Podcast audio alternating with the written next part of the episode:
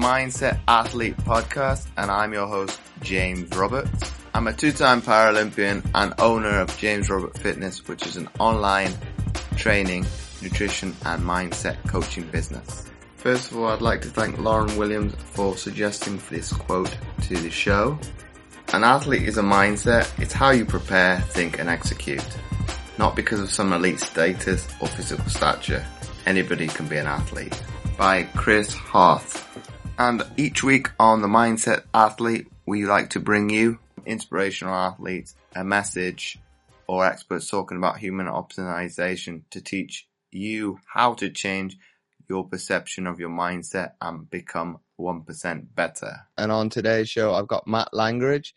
Matt is an Olympic champion from Rio 2016 in the men's eight He's also a four-time Olympian, having competed in Athens 2004, Beijing 2008, London 2012, and Rio 2016.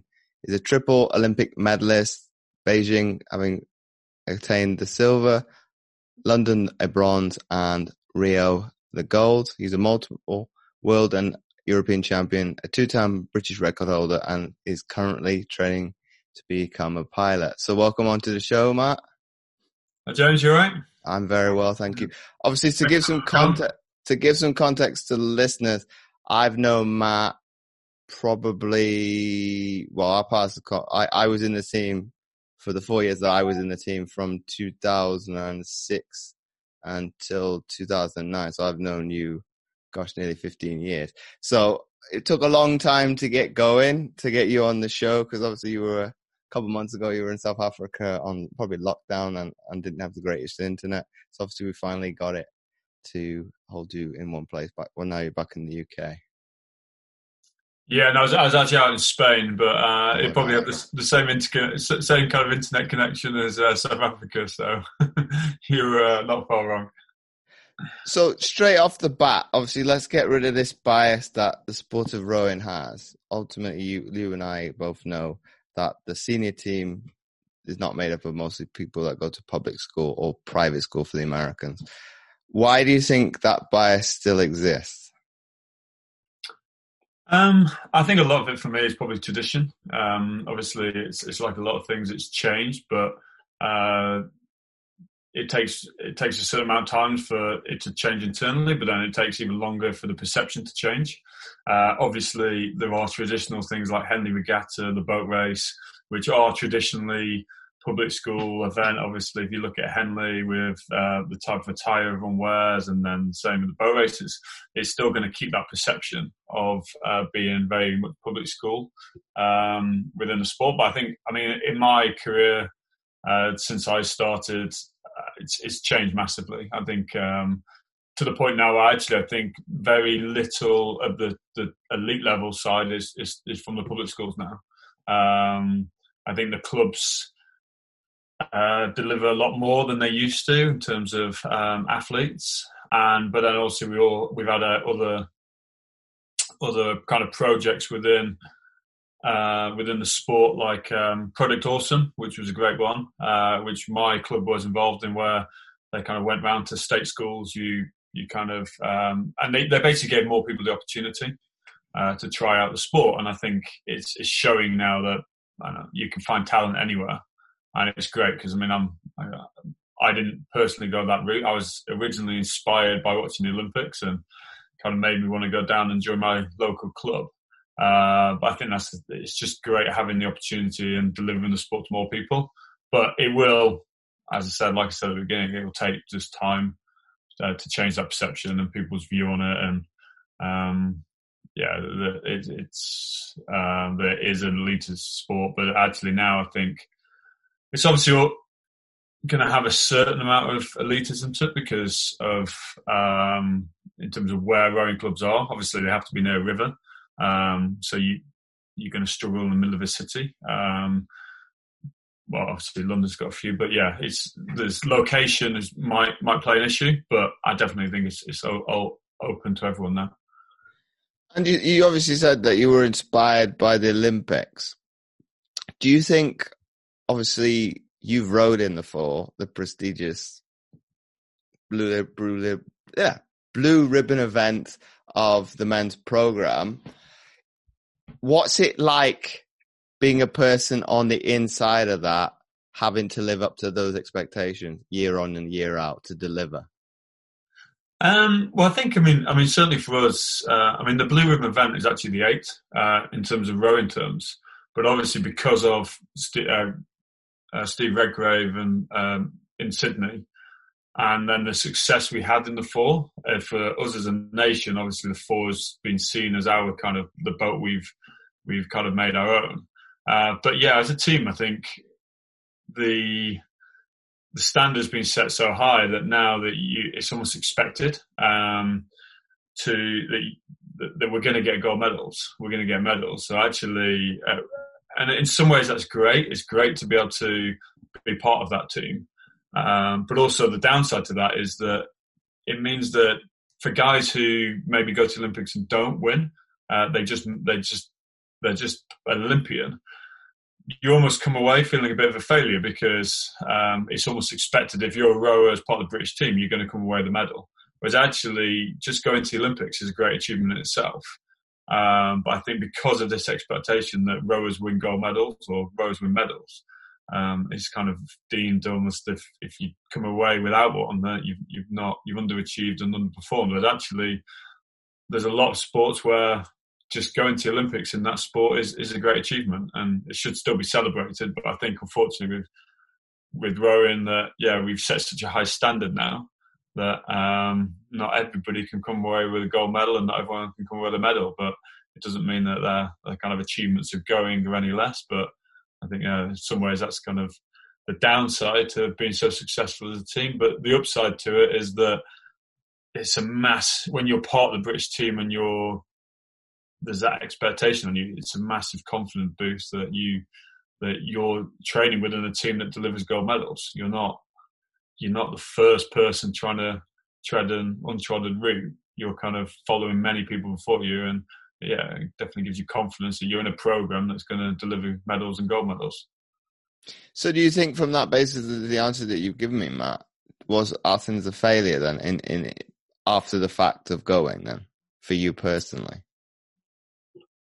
Yeah, in my eyes, it was. Um, I think certainly the expect. I mean, I was only 21, um, so obviously it was my first games, but my expectation was. To, I don't know whether it was to win, but it was certainly we were we were hoping to medal. Um, we thought we probably, we thought we should have. So to not make the final uh, was really disappointing. Uh, and definitely for me, Athens was. I mean, I was fortunate that I came away that I had another three Olympic Games to go to. Because if I'd if I'd gone to Athens and that'd be my only one, I'd definitely ruined the opportunity. Um, I was so focused on the result and uh, achieving a medal that when we didn't, I just, uh, for me, as far as I was concerned, I didn't enjoy the rest of the games. I didn't enjoy the experience. I mean, if someone had put me on a flight and sent me straight home, I'd have been happy at the time. And it's only later when I was kind of back in the UK and people asking me about, I don't know, it like to go to the Olympics and telling me how amazing it must have been. And I, I just didn't enjoy the experience.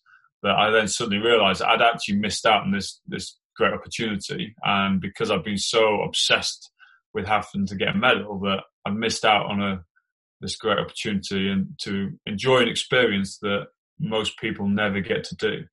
Um, so after that, after Athens, and I really made sure that I said if I was lucky enough to go to another one. So when I in the build up to Beijing, I kind of made a, a deal with myself that no matter what the result was, I was going to park it, enjoy the games, enjoy the rest of the experience, and then I would deal with whether the, the result two, three months down the line when I was back in the UK. But I wasn't going to let that affect the enjoying the experience because, as I said, it's kind of an experience that yeah, you, you are very lucky to um, to be able to go and experience, and a lot of people would say would would uh, would be desperate for that opportunity. So let's fast forward then to London 2012 then was it a little bit because you'd beaten the if memory serves me right, you'd beaten the Germans most of that season. Uh, no, no, we so we hadn't in the eight. Um, so London, uh, London was kind of a mix. Um, so the Germans were definitely the favourites going into it. Uh, the Germans had won every race from uh, Beijing to so in Beijing they'd actually I think they'd come last um, in the eighth event. Had gone away, had obviously worked very hard, and then they won every race from Beijing through to London. So and we'd we definitely had an eight I believe was capable of winning, but we'd had we had a terrible season. We had um, we were going really quick early on, but then we had an injury to our stroke man, um, obviously a key key seat, uh, right before the first first race, and that had kind of derailed it. Um, I don't think we coped. Uh, we didn't cope very well with the setbacks. Um, rather than keeping calm and and relaxed, there was it was kind of panic stations. So we we turned up in London, definitely not the favourites. Um, and actually, the Germans beat us in the heat. Uh, so we went to the final, and we we kind of we knew that probably if the Germans raced their race and we raced our race, um, the Germans were most likely going to win. Um, we felt that if we just raced our race, we'd probably get the silver. But obviously, London home games, it was that kind of one chance to to go and kind of win gold in front of your home crowd. So we kind of sat down, and to be honest, that was probably the first time we really kind of came properly together as an eight and really decided that, yeah, okay, we're, we're going to all be committed to this one goal. And we decided kind of to risk it and really go at the Germans. And the kind of simple strategy was to go off so hard that that we put them under so much pressure that they would crack. Um, they would, yeah, and hopefully then we we could put them off their game, put them off their stride, and it was kind of working uh, with two, three hundred meters to go to the line. Uh, but then sometimes you've got to give your opposition credit, and they they they kept their cool, they kept composed, um, and yeah, we they didn't crack, and we did instead. Um, we just kind of ran out of steam pretty much. Uh, so I think for that, the German, uh, the Canadians slipped us on the line. Um, so we kind of slipped back into the bronze. I think we, to be honest, I think it had been another know, five, ten meters, we'd have lost the bronze as well. Uh, we were going back pretty quickly, uh, backwards pretty quickly. But um, yeah, I mean, for me though, um, although I have a lot of regrets about what we, the way we did the season, I don't have any regrets about what we did on the day. Um, I was able, like, I was genuinely quite proud that we were prepared to take that risk and go all out for the gold medal. Um, and I still do the exact same thing again. I think you get those yeah, you don't get many opportunities to go for Olympic gold medal in front of your home crowd, and yeah, I'd take that every time. So, so talk to me. What is it like? Because I have no idea. I've obviously been to two games, but no medals. What's it like to have the set? Um, yeah, it's it's a weird one because I, uh, I mean, obviously, yeah, I'd like to. I'd like to say I'd had four gold medals.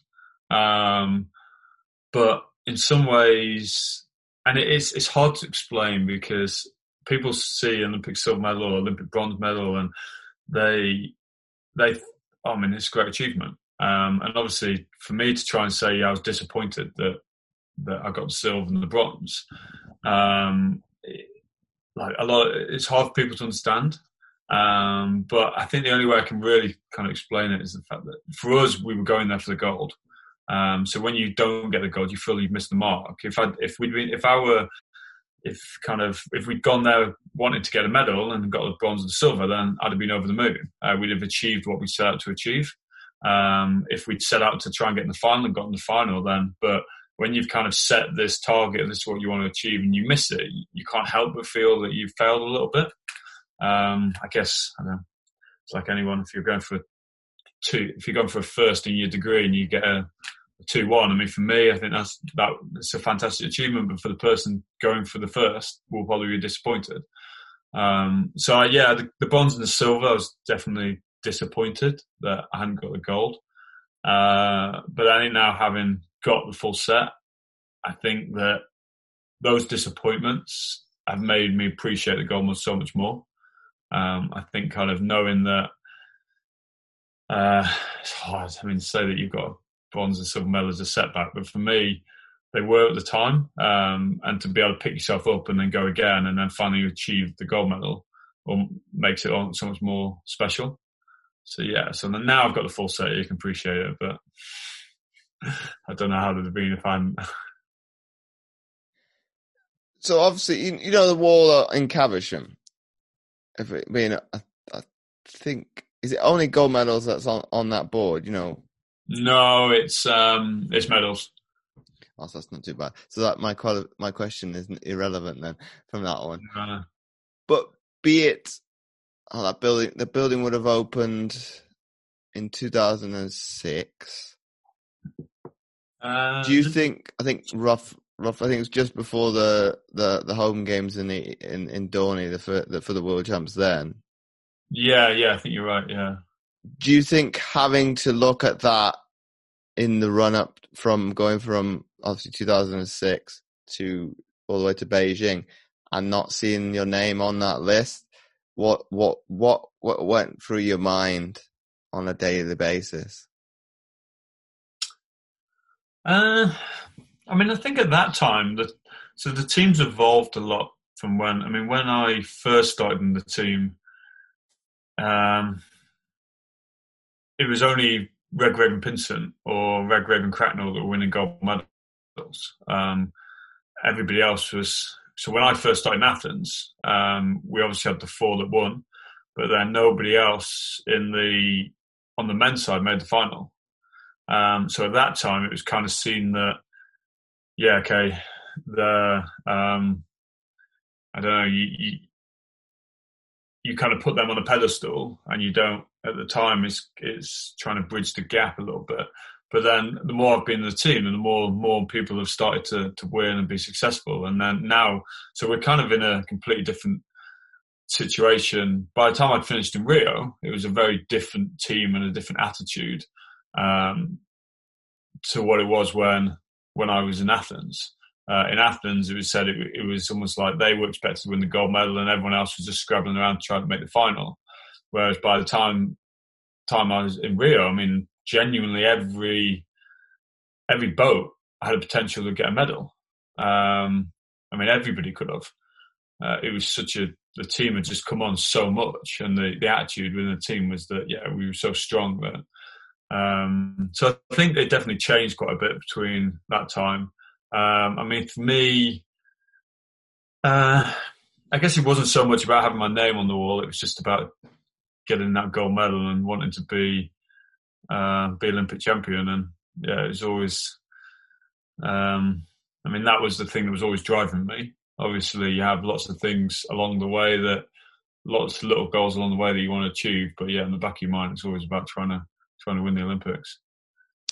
Do you think it obviously success breeds success then from from going from 2004 to obviously the actually I think the most successful was 2000 uh, uh, actually the Beijing games where I think almost every boat won a medal across the whole team.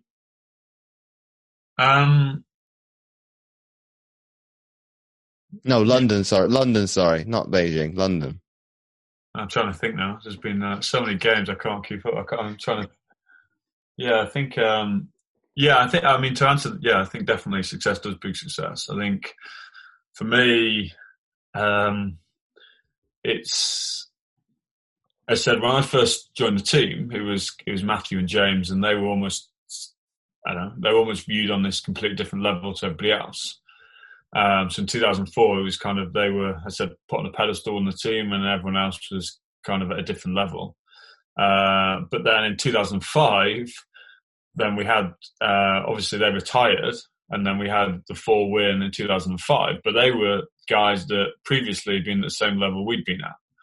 So suddenly, as soon as kind of people that you see as your counterparts are winning gold medals, then it's amazing how quickly everybody, the expectation of everybody goes up. Um, and that's kind of how it went. As soon as kind of uh, the force, the fall without Matthew and James started winning, then everybody started looking at them and going, okay, well, hold a minute. If like last year they were the same level we were, now they're winning gold medals. If they can do it, we can do it. And I think that's the attitude now within the team where you, you train week, day in week, uh, week in, week out together. So when guys in your team winning gold medals and you're training along the same, you're training the same level they're training and producing the same speeds and um, results in training, then the expectation is like, well, if if they're winning gold medals, we can win gold medals, um, and that just lifts the whole team. And I think it's the the hardest thing. I think is always to be first. Uh, I mean, you see in all sports. Um, I mean, if you even if you look at athletics, I remember when when Bolt won in Beijing, um, and he was streaks ahead of the field. And then in London, he he obviously won again, but he but wasn't as far in front of everyone. Yet his time was quicker. And I think because once one person set these new these new boundaries, these new levels, everybody lifts their game because it becomes possible. And a lot of it is break when you break these kind of mental barriers that people put on themselves that people only run so fast or row so fast or lift so much. But once somebody else does it, then everybody realizes it's possible. And I don't know. I think that's the thing for me is it shows how much of a mind game sport is, and how much, um, yeah, it, it, there's so much of it is mental, um, and yeah, sometimes it's hard to quantify. So why do you think Jurgen Jurgen Grobler has been so so successful with that team for so long? Then, the men's in particular. Um, well, I think obviously we, um, I mean, like I said, with, um, I think obviously it started with Stephen Matthew. Uh, so when he came over, um, he obviously had Stephen Matthew as full-time athletes. They were physically pretty phenomenal, um, and they were able to uh, to win to win gold medals. And then from that obviously it's got more it's inspired i mean i i said at the beginning i'm an inspiration for the olympics. So i was actually watching stephen matthew in 1996 that got me into rowing. Um, i mean i've never really heard about the sport. I've never um, really paid any attention to it. But at the time i was massively into sport. So when the olympics were on i used to sit down for two weeks be completely glued to the tv uh, i used to watch everything. Um, and then in '96, we weren't as a, a, British team very good at the time. Uh, or sorry, we weren't as successful as we are now. Um, so the only gold medal we got was in the rowing, and obviously that meant that it kind of got my attention. And then after the race, I remember people were talking about how tall people made good rowers, and as a kid, I was quite tall. And then from that, I realised there was a rowing club five minutes away from my house that I kind of walked past every day, but hadn't paid any attention to because I was rowing. So I then went down, and so I'm I'm kind of was inspired by the Olympics, and I'm sure if I was, then um, there's probably lots of other lots of other people who were the same. Um, so that's kind of obviously started the ball rolling. Um, we are obviously, I think the other thing is that yeah, he's he's obviously a very good coach. He kind of knows how to train, um, how to train, and and then has the confidence in what he's doing because uh, he's been successful through the years. Uh, but then also, I think the funding, um, the funding plays a massive part. If you can, uh, I think uh, when the probably wrong, but I think the funding came in in 2000 or 2004, and it's it's no, it might have been before that, might have been earlier, but um, I think it's no surprise that since funding's come in, that the team has got more and more successful because uh, it requires so much to get to that level. If you can be a full time athlete and you can do all these, you can do everything you can to the best of your ability, then yeah, you're going to be able to perform better. So um, I think there's so there's various things that have made him so successful, but I think it's yeah, it's kind of grown with him. So, Is there anything that you miss from those those those heydays? Um, I miss the racing. Uh, I mean, for me, for me, it was very much about the racing. I loved the racing. Um, I didn't massively love the training. Uh, I love the racing in training, um, but yeah, just the the mileage every day. I, yeah, I would never say was. I was yeah. Some some of the guys love training. They love the kind of the grind. Um, but for me, that was very much. A, I did it. It was a means to the end to because I enjoyed the racing so much. Um, so yeah, I, I missed that. I missed the summer racing. Um, I think the uh, definitely the the, the the kind of camaraderie in the team I miss. Uh, it's weird though. I mean, I was in the team so long, and it's only when I retired, my final year, that I rep- I, le- I realised to appreciate it. Uh, so there's a lot of things. If I went back when I to when I was 20, um, I'd tell my younger self. But yeah, it's, it's, it's weird. There's only when I decided that Rio was going to be my last games, that suddenly all these training camps I've been on for know, 15, 16 years that I was so fed up and bored of and used to dread. Then suddenly, actually, I really appreciated them, knowing that I was never going to go there again. Uh, I mean, so Sierra Nevada is a particularly miserable one. Um, but actually, I was able, I was able to go there knowing it was my last time and think, okay, well, yeah, I need to really make the most of it. Enjoy being around the guys, enjoy being part of the team, and and yeah, suddenly my last year was my most enjoyable one. But it's always the way. And obviously, you have always have have and always will do have a love hatred with the uh, ergo or rowing machine for anybody else that is not a rower. And obviously, you took it up not to look back uh, up again recently, obviously because of lockdown. What what was yeah, that? What was that like? Well, I think that just shows how desperate it was in lockdown. To be honest, uh, yeah. I mean, my I.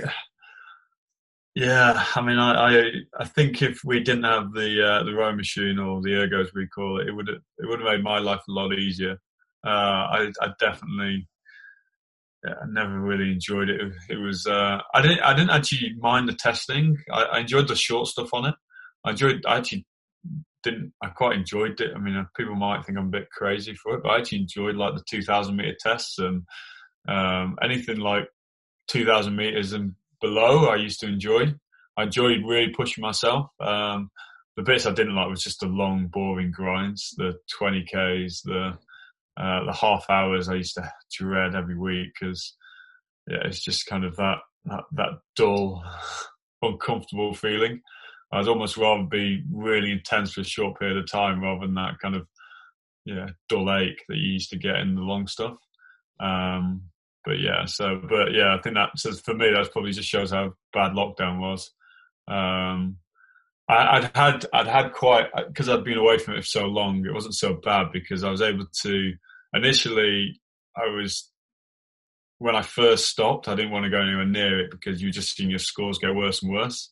Whereas I think my scores got so bad that every day it got slightly better. So in some ways I got a bit of reward from it again. But yeah, it was only a short fleeting moment to kill a bit of time during lockdown. It's definitely not something I'll be uh, pursuing in the long term. Is that because it was obviously your job for so long, and obviously your hatred, or I probably could generalize that and say most rowers hate that the objects with a passion yeah, irrespective of their levels. I think I probably hated more. I hated more than most. I think. I think I said. I think most people hate the short stuff, as I actually enjoyed the short stuff. I just hate the long stuff. Um, but yeah, I think it's just it was just the monotony of it all, and I think I mean I think when I first started rowing, I was very much about. I enjoyed the feeling of the boat. I enjoyed being outside, and I I think for me the the fact there was no real technical element to the rowing machine. I didn't kind of. Uh, there is a certain technique, but in some ways it's it's quite different to in the boat. Um, so, and it's yeah, in some ways I it for me it never felt quite like the boat. Um, I mean, I had a RowPerfect for a while, which I, I actually much prefer because it, it, there's a bit more technical element to it. Um, it gave me something to focus on. Whereas, yeah, the the ergo just felt like a grind the whole time, and um, yeah, it's definitely definitely a machine I never. Yeah, I had a bit of a love hate relationship with, mainly hate, but not a lot of love. Is that even irrespective of Sierra Nevada? Because to give people some context that have either not seen that YouTube guys showcasing uh, themselves on training camps, and that gives, I think, a great insight to some of the pain that you have to endure. Uh, oh, but yes, Sierra Nevada for me was uh, probably the worst thing in Sierra Nevada was first thing in the morning and 20 kilometers on the row machine. I was probably I had to by the end of it I used to I used to really have to psych myself up for it because it was so miserable. It would just be your body would be half asleep. Uh, it felt like I mean some people cope differently with altitude. Um, so if people listening, I mean it's 2000. The, best way to describe Sierra Nevada is a leisure centre on top of a mountain. It was built for the Spanish, um, the 1992 Barcelona Olympics. So it's a high altitude training camp. Uh, there's no water. It's, it's just land based. So it's 40 kilometers a day on the row machines. It's weights, a bit of football, maybe the odd bit of running, bit of swimming, but it's mainly row machine and weights. Um, and yeah, the worst session was always 20 kilometers first thing in the morning because you, your body is half asleep. The last thing it wants to do is kind of um, is jump straight on a row machine and from stroke one be ex- expected to pull a split. Um, and then you add that the fact there's no oxygen. Uh, and I, I said people deal differently with altitude. Some people it doesn't really affect that much. For me, it used to affect me. I used to struggle quite a bit. Um, so it was like breathing through a straw. My mouth would be like sandpaper because I just just felt like the air was so dry. Um, you just yeah, there was no airflow, so your your skin just felt like it was on fire. It was yeah, it was just from stroke one to finish, it was just miserable. Uh, and as you see, I mean, if you can see the videos, yeah, it's, it's, it's pretty, it's pretty awful. And, uh, yeah, that, that, that definitely for me was the camp I probably hated, like, disliked the least. Uh, on top of that, the food was dreadful, which, uh, never, and the co- worst thing about it was the coaches just sneak off early midway through our rowing sessions to, to get all the best food. so, so by the time we, we finished and we, we got to the canteen, all the best food had gone. So, uh, of the of, of Sierra Sierra Nevada is the worst. Which one's the best camp that, that, that you can remember to memory then? Uh, so well, so one of my favourites one used to be Cyprus.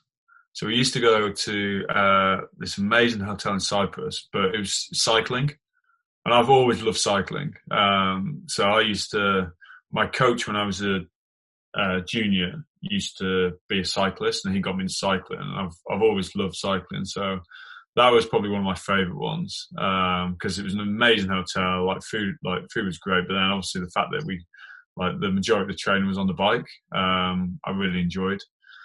Uh, but then actually, probably my favourite camps were the, the the the last camp before either the Olympics or the World Championships, because it'd be in the middle of summer.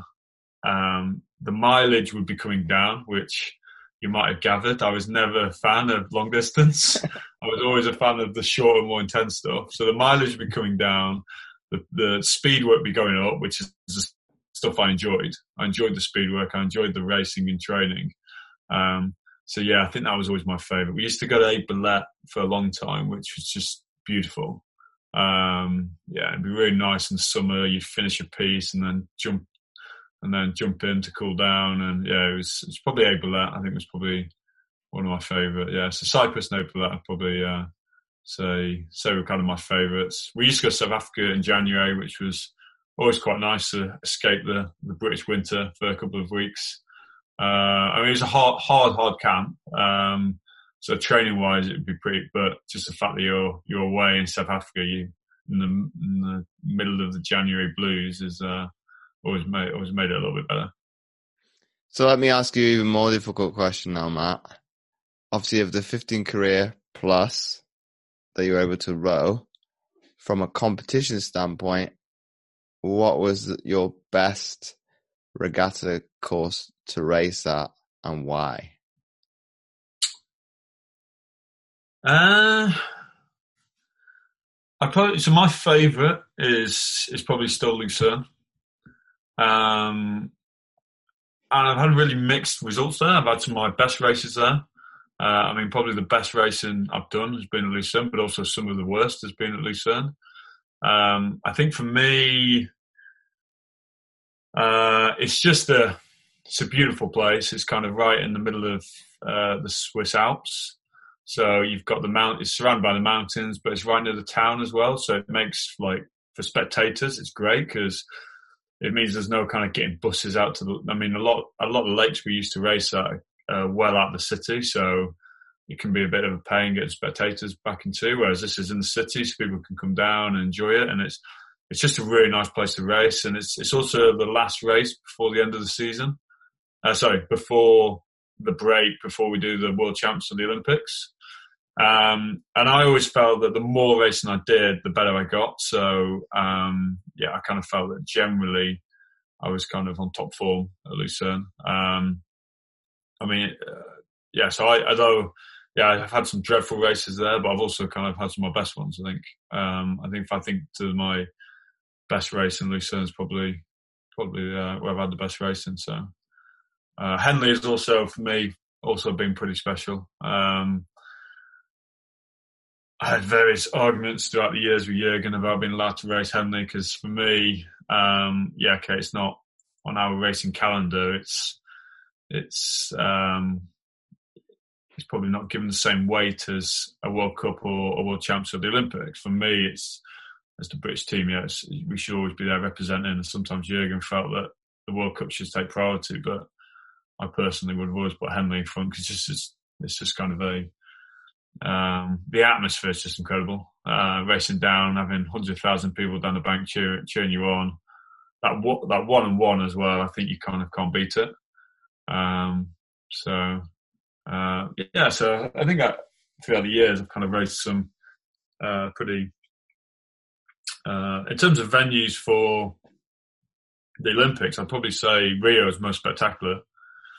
Uh, the in terms of the venue because it's on a natural lake right in the centre. Uh, I'd probably say out of the Olympics that was the most spectacular. And do you think coming back to the, the, the, the, one where you said about Henley, do you think obviously the, the traditional aspect of it, of, of it being so symbolic of the sport as well? Yeah, I think so. I think for me, it's just, um, yeah, I mean, I think uh, obviously a lot of people they they like the kind of tradition side of it. They like, and I do I do think it's the, I think that the um, the traditional side of it's great. It's why it's so kind of um, so special. Um, I think they've made some really good advances though, with terms of the TV coverage. Um, I mean, in terms of watching rowing on TV, Henley, for me, the coverage in Henley is way better than any of the other stuff. Uh, as obviously I've been retired for four years, so I'm now a spectator rather than an athlete. Um, and yeah, I could genuinely sit down and watch all the rowing at, at uh, Henley and enjoy it. It's kind of it's, it's the coverage is really good. I think that's a kind of good advancement in it. But I think as an as an athlete point of view, it's just yeah the atmosphere is in yeah racing down kind of um yeah just being that I don't know that kind of side by side, just you and one of the crew waiting to see who cracks. You just can't beat it. Um, I think it kind of just brings a different dimension to the sport. It's, it's different to to multi lane racing. Um, I mean, obviously, multi lane racing, you're usually if if you're a favourite crew and you're in the middle of the lake, you're genuinely quite a long way from the crowd. Um, and the racing is a bit more.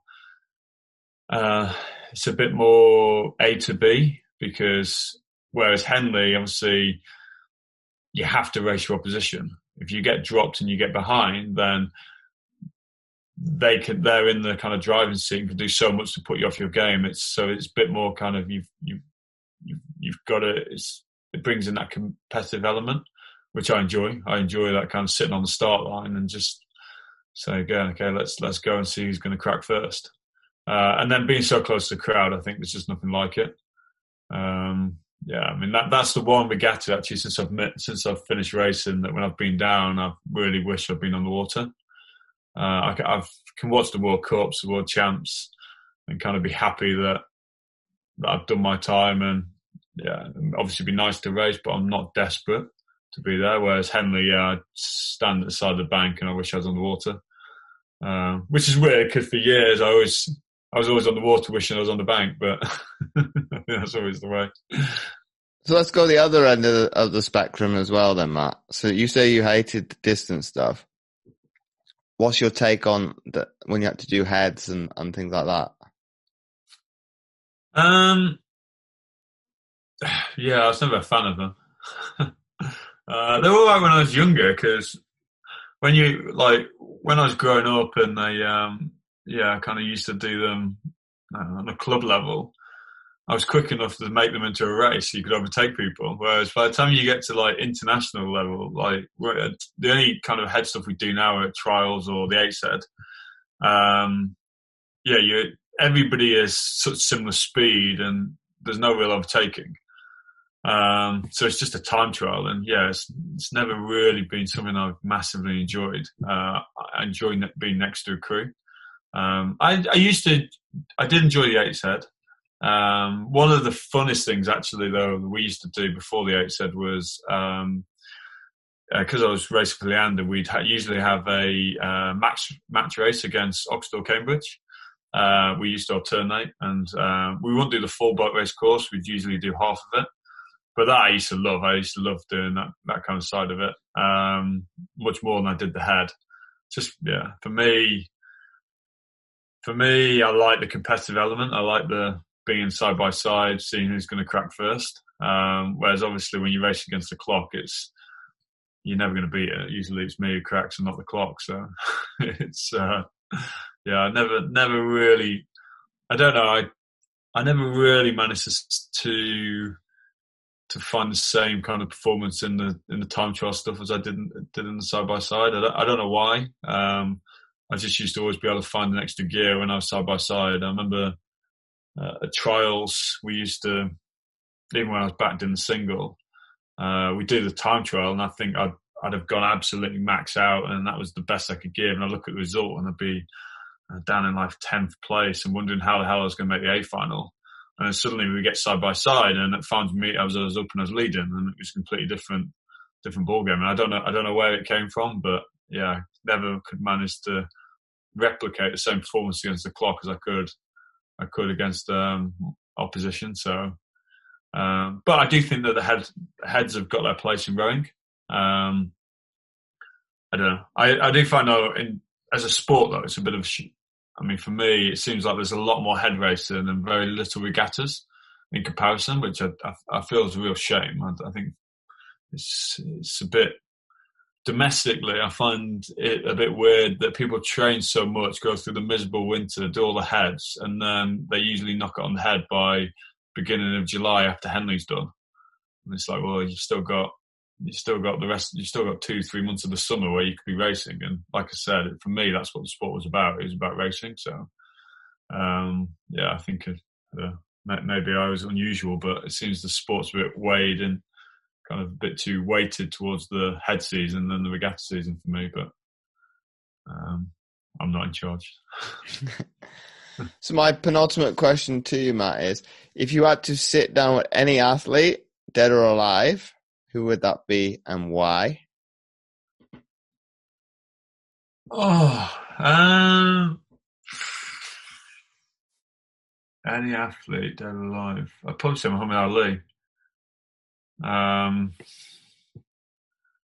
I don't know if that's too obvious one. I'd like to give you a really obscure one that would kind of shock everyone, but I don't know. I mean, for me, he was just so charismatic. I think there's very few sportsmen who kind of um, gravitate beyond their sport. Um, I think obviously you've you've got likes Muhammad Ali, Usain Bolt. Um, Federer's probably done it a little bit in tennis, or Michael Jordan. I don't know if you've seen the latest, uh, the Last Dance, which uh, obviously, um, but yeah, I mean, we're guys who they're, they're more than just the sport. They kind of are able to kind of are known beyond the sport. I mean, I think whether you're into sport or not, I think everyone's heard of Muhammad Ali, and I think that's because of his charisma and his attitude and kind of what he did. And yeah, I mean, he just for me, it's just more the fact that he just seems like it'd be so much fun to be around. And um, so yeah, but I, I think for me, on a general level, I think that's kind of what I um, what I find really interesting as a sportsman is, and what's great about going to the Olympics is you get to chat to all the sports people. And I find it really interesting to hear what we're all trying to do the same thing. We're trying to all be the best at our sport, our sport, but we're all doing it in very different ways. Like the, the amount of training. I mean, I remember chatting to some of the sprinters after Rio and you listen to the amount of training they do compared to what we do. And it's completely different because the dynamics are completely different but everyone's trying to do the same thing, just in very different ways. Um, so I find it, yeah, I find it really interesting to to kind of chat to people and uh, kind of hear how it differs. Um, yeah, I mean, I, I mean, I one of the, one of the um, I remember chatting to someone's mum, uh, it's one of the gymnasts' mum after Beijing, and she was saying about oh how like rowers we have quite short sessions uh, because in gymnastics our sessions like three hours long, whereas ours obviously usually about an hour, two hours. And I was like, yeah, but the difference is it'd been almost like a gymnast swinging around the pole for constant because obviously ours is a constant, uh, constant session, and it doesn't. So they just differ in the way that they in their kind of approach, but everyone's trying to do it the same way and be the best they can be. Uh, which is what I find really interesting though, because I do think that, yeah, all sports are so different, but you're all trying to achieve the same objective. Um, so, I and I did say that was a penultimate question, but I, I want to get your take on on this. If you had to kind of not summarize what what what aspects of training rowing has, if you had to kind of give a snapshot of what kind of caliber athlete you had to be, you had to be for people outside of rowing, how would you describe it?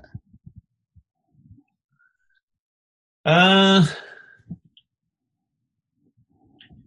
uh, it's a good question. Uh,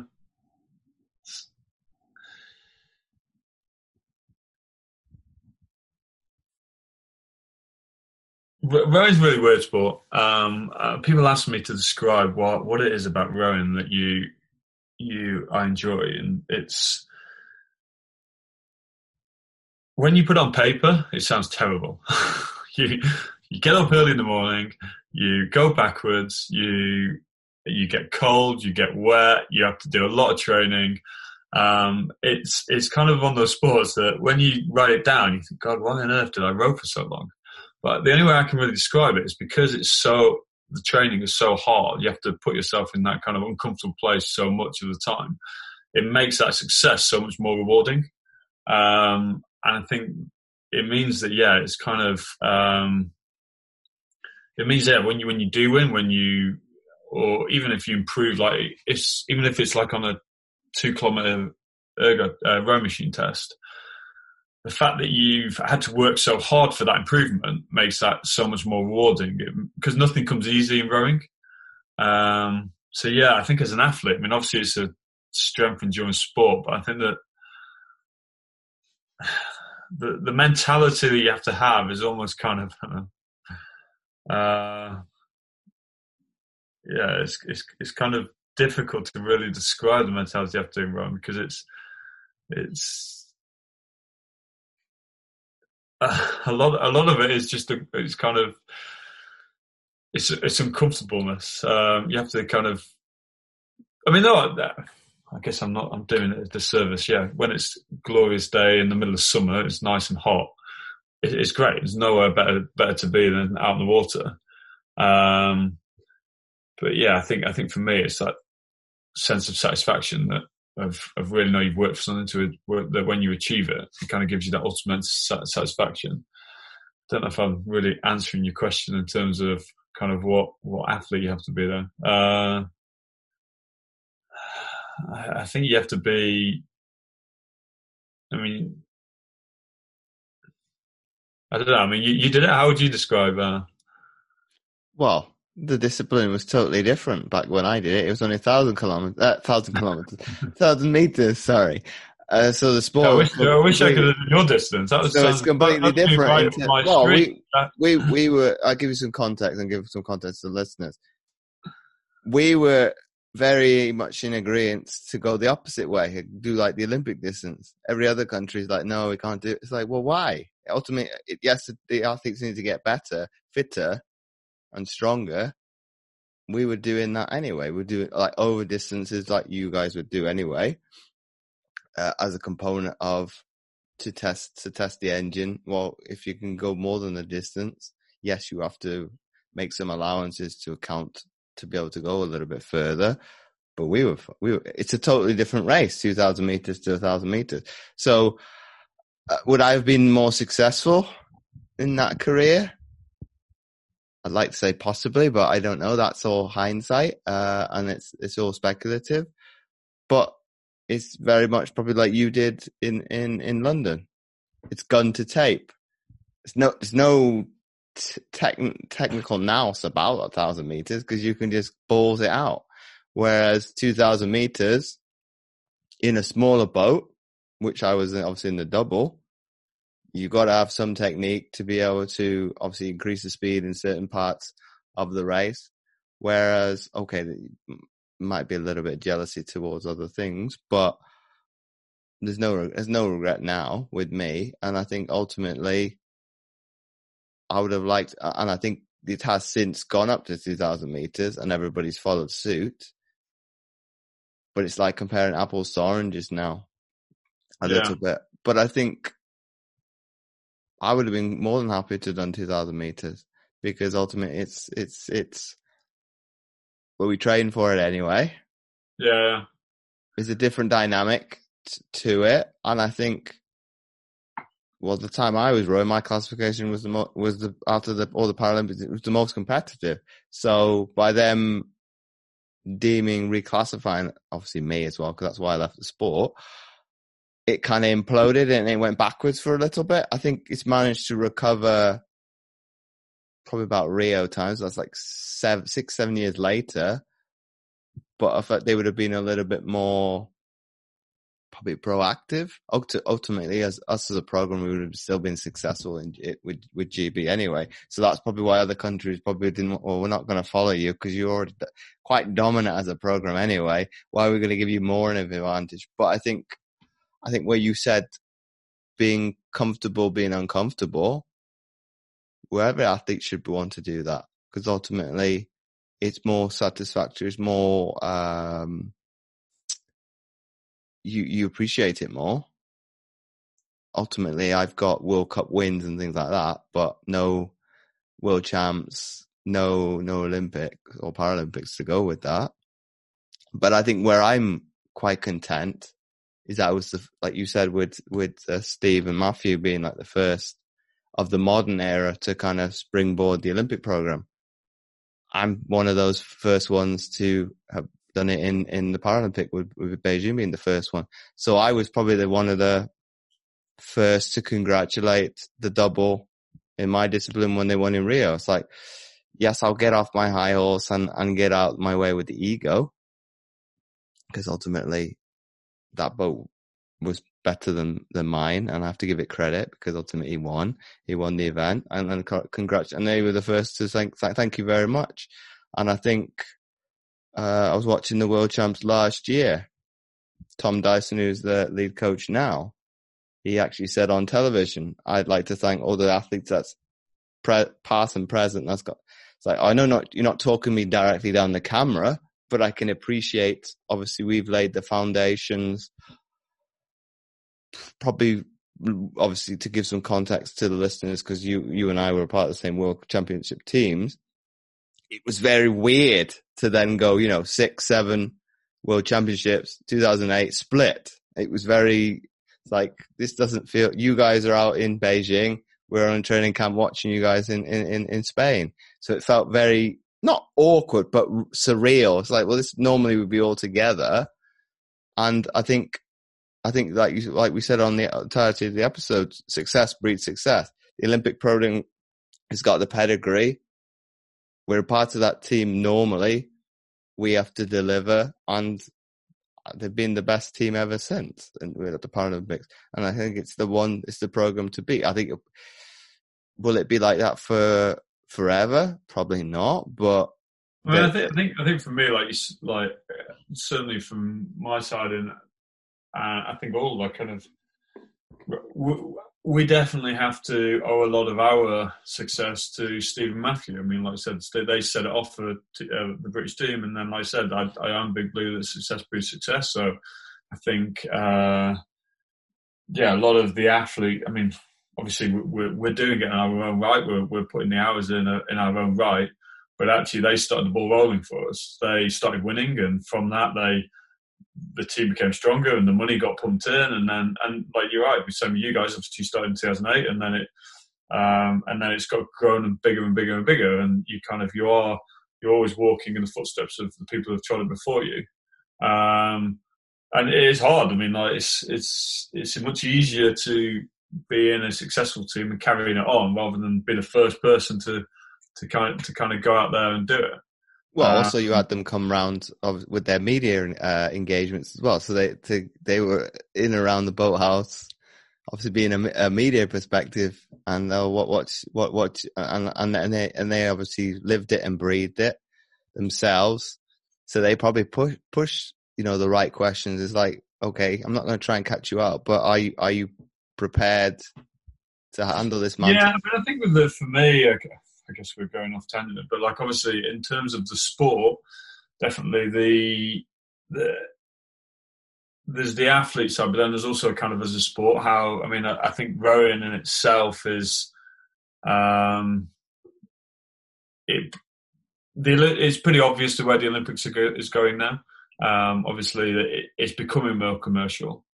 Um, it's it's definitely I mean the sports that have been brought in, they've been brought in because they're commercial and they bring in viewing rights and uh, they they get media. And I, I, definitely think as a sport, rowing needs to look seriously at itself and um, needs to think about okay, what can we do? Because otherwise, as a whole sport, on it's in danger of, of missing out on it. Probably actually uh, less. Um, yeah, it's, it's in danger of kind of losing its place in the Olympics if it's not careful because we don't bring in the viewers that other sports do bring in, and we have big numbers. Um, so I do think as a sport, like okay, yeah, it is this endurance sport, and the sat, like I said, the satisfaction is, um, yeah, you have to put yourself in a pretty deep place to win a 2,000 meter race. Uh, and yeah, okay, it's uncomfortable at time, but it gives you the ultimate reward when you achieve it. However, as a sport, we do have to have a serious conversation about what what we can do to make it more spectator friendly, more viewer friendly. And it won't detract from the sport in my eyes. It will just, it may change it, but there might, and I'm not the person who's going to decide, but whether they do bring it down to a thousand meters, whether that, for me, it's worth asking, the question because it might mean that you can get more venues closer to the city centres, so it's easier for spectators. Um, it might make the racing closer. It might uh, make it more feasible. It might mean you can do more doubling up, so you can make the numbers smaller. That might not be the answer. It might be something else completely different. But there probably needs to be some serious looking at the sport because otherwise it would it might lose its place. And obviously, as a someone who's grown up in rowing for so long, that's the last thing I'd ever want it to happen. Uh, but unfortunately, the way that all sports are going, they are becoming more and more commercial, um, commercial, and we can't just rely on it being a traditional sport anymore um, because you will lose its place. And there's, I think, for me, there's lots of things as a sport we can do, um, but you almost have to have the, the courage to to go away from the set format. Uh, I mean, I found myself as a having been in the sport for so long and then having stepped away from it. It's very. I mean, I don't know. You can tell me your view on it, but it's very easy to almost lose track of what's going on because it doesn't have much coverage. Um, generally, the World Cups are shown at 10 o'clock on a Sunday morning when most people are still recovering from a hangover. Um, it's hard unless you're, and it's not because I wanted to, but it, it is quite easy to lose track of what's going on and who's who's currently racing. And I do think that yeah, as a as a kind of um, as a sport, we have to look at how we can make it more commercial, how we can keep, get more interest in it. Um, I mean, and as athletes, we'll all, I'm not in it anymore, but people will easily adapt. Uh, at the moment, I mean, when I did the sport, it was very much you hide yourself away from the media um, for the whole two months before the Olympics. Whereas other sports are getting interviewed know, two minutes before they start their race. Um, so everybody else on, I mean, if you look at the F1, they're, they're being interviewed on the grid um, five minutes before they hit the first corner, 200 miles an hour. Whereas for us, we were seen like, oh, we can't possibly be distracted for three months before the games. And then we question why, as a sport, people aren't as interested in our sport as they are in other sports. And for me, there's kind of obvious reasons. When you're hiding yourself away, you can't expect people to then be interested. Um, but that's said, I'm not involved in it, so. unless somebody's going to ring me up and ask my opinion. Then, uh, but I, I obviously, yeah, I'm now. I was an athlete for a long time, and now I'm just a rowing fan. So for me, I kind of want to see that it, it kind of does does develop, and I, I hate for it to lose its place in the Olympics. But I think unless they seriously look at it, it could be in danger of doing. I've never even thought of that in terms of you've got to, and, and, and it, it's very much. I think you raise a good point there, Matt. That it's very much like life. If you don't evolve, you die. Yeah, I think so. I mean, I think it's it's you only have to look at the sports that are coming in. Um, I mean, I, I, you only have yeah to realize that yeah that they're coming in because they bring in they bring in money, they bring in viewers, uh, and ultimately money talks. Um, and yeah, obviously it costs a lot to put the Olympics on, and countries can't do it for free. The sponsors pay a lot of money, and they want to they want to get their money back, and so they are looking at sports that are going to bring in viewers.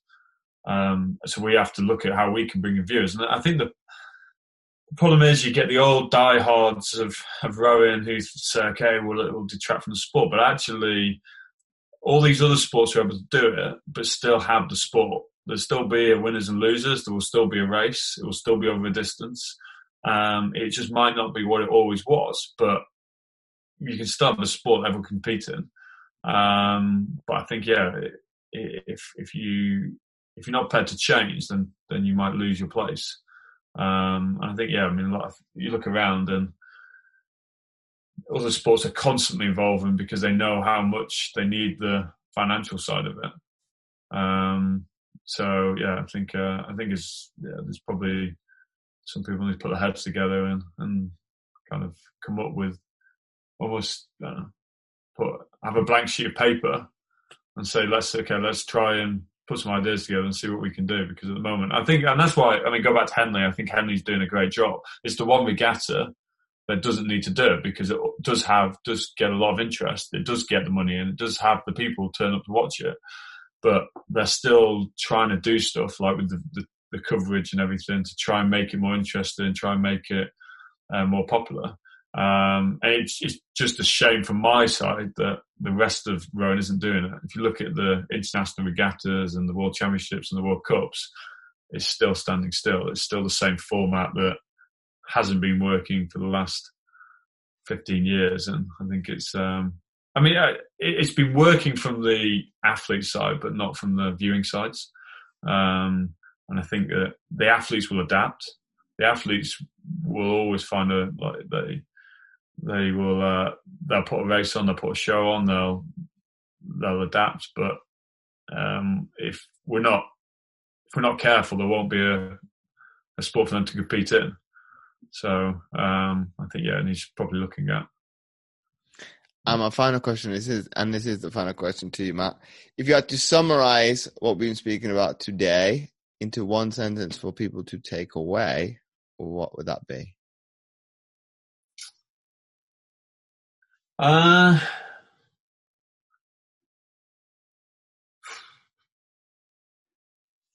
I don't know. I mean, it's. Uh, I think for me, I mean, obviously, from I guess from my story, it's a lot about persistence. Um, I mean, it's,